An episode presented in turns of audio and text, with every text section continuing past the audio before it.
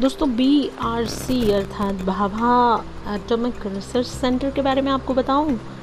मुंबई में ट्राम्बे स्थित Bhabha atomic research centre अर्थात बी आर सी भारत के परमाणु कार्यक्रम के जनक डॉक्टर होमी भाभा के मस्तिष्क की उपज है।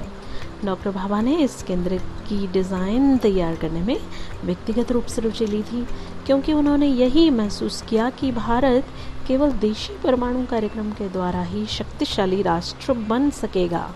और 3 जनवरी उन्नीस सौ 1954 को शुरू हुआ यह केंद्र। आरंभ में एटमिक एनर्जी इस्टेब्लिशमेंट के नाम से जाना जाता था। डॉक्टर भाभा की मृत्यु के बाद 12 जनवरी 1966 अर्थात 1966 को इसका नाम भाभा एटॉमिक रिसर्च सेंटर, अर्थात B R C B A R C रख दिया गया।